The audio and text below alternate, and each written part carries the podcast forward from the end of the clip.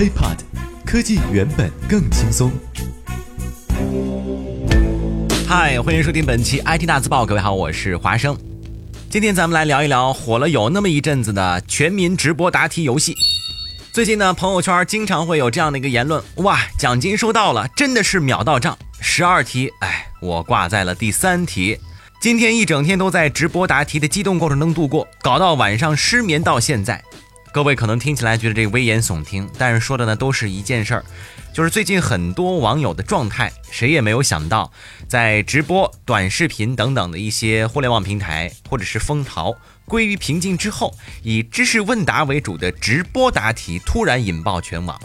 当很多人，包括华生身边也有很多朋友，都在为这朋友圈突然出现的莫名其妙、翻天覆地的邀请码呀、复活卡呀、题库啊感到一脸茫然的时候，已经有人以自己的聪明才智在直播平台上赚取了千元奖金，关键的都还是真金白银。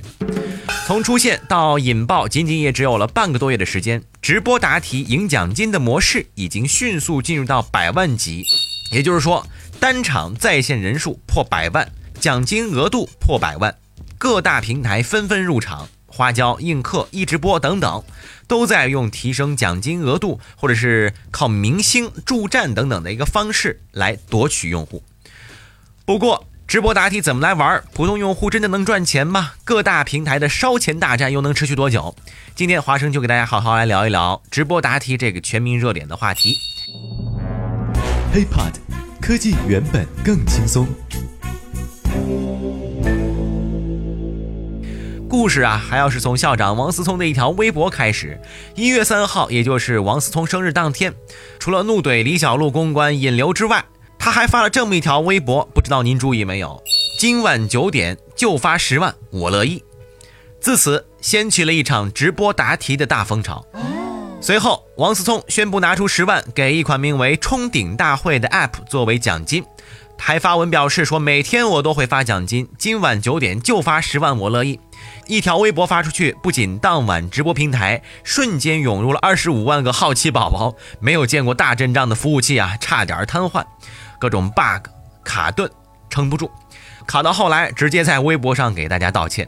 但也可以理解，毕竟啊，这是国民老公校长王思聪发钱的一个活动，谁会拒绝呢？谁又会不好奇呢？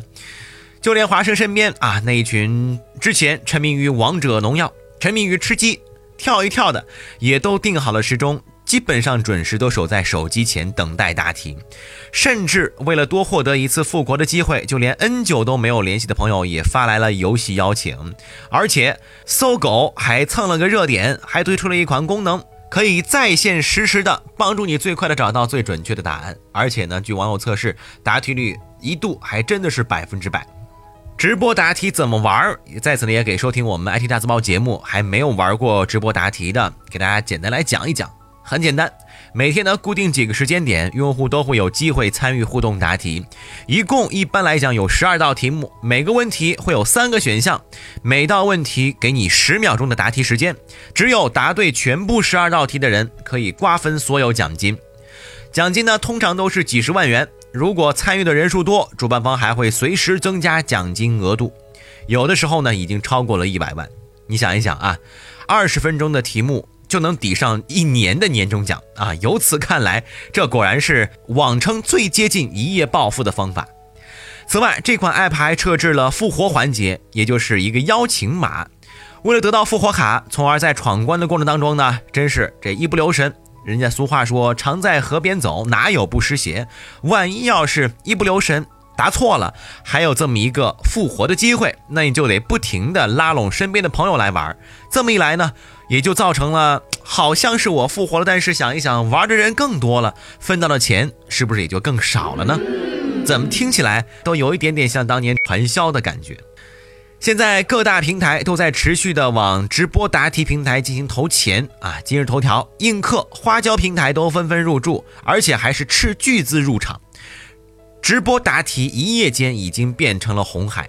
目前啊，华生总结了一下。比较受欢迎的有今日头条下的西瓜视频推出的百万英雄，北京生生科技的冲顶大会，映客打造的知识超人，和花椒旗下的百万赢家等等。不少明星也被拉来助阵，包括王凯、柳岩啊，也多次获邀来担任直播的主持人。谢娜、汪涵、陈赫等等也受邀出任出题者，目的就是来拉拢更多的用户。在很多网友看来，就算答不上题目啊，至少最后也算是落了一个增长知识点的一个自我安慰。而且这种全民答题的事情，参与起来确实很刺激。但是问题来了，真的有人能够挣到大钱吗？答案是当然有。就拿一月六号晚上十一点三十分，西瓜视频百万英雄首个百万场来举个例子吧。当时在线答题人数超过一百万。但是仅有二十三人通关，每人也就是说分得了四万多元，获奖率大概是四点三万分之一。当然了，这个题目说实话也是有难度的。举个例子，华生大概看了看啊，有这个《汉谟拉比法典》颁布的时间与下列哪个历史事件在时间上最接近？我天！还有“西瓜视频”四个字一共有多少个笔画？这道题虽然不算难。没有什么技术含量，但是只有十秒的时间，你光查，呃，还得查半天，而且还要在这个十秒当中做出迅速的作答。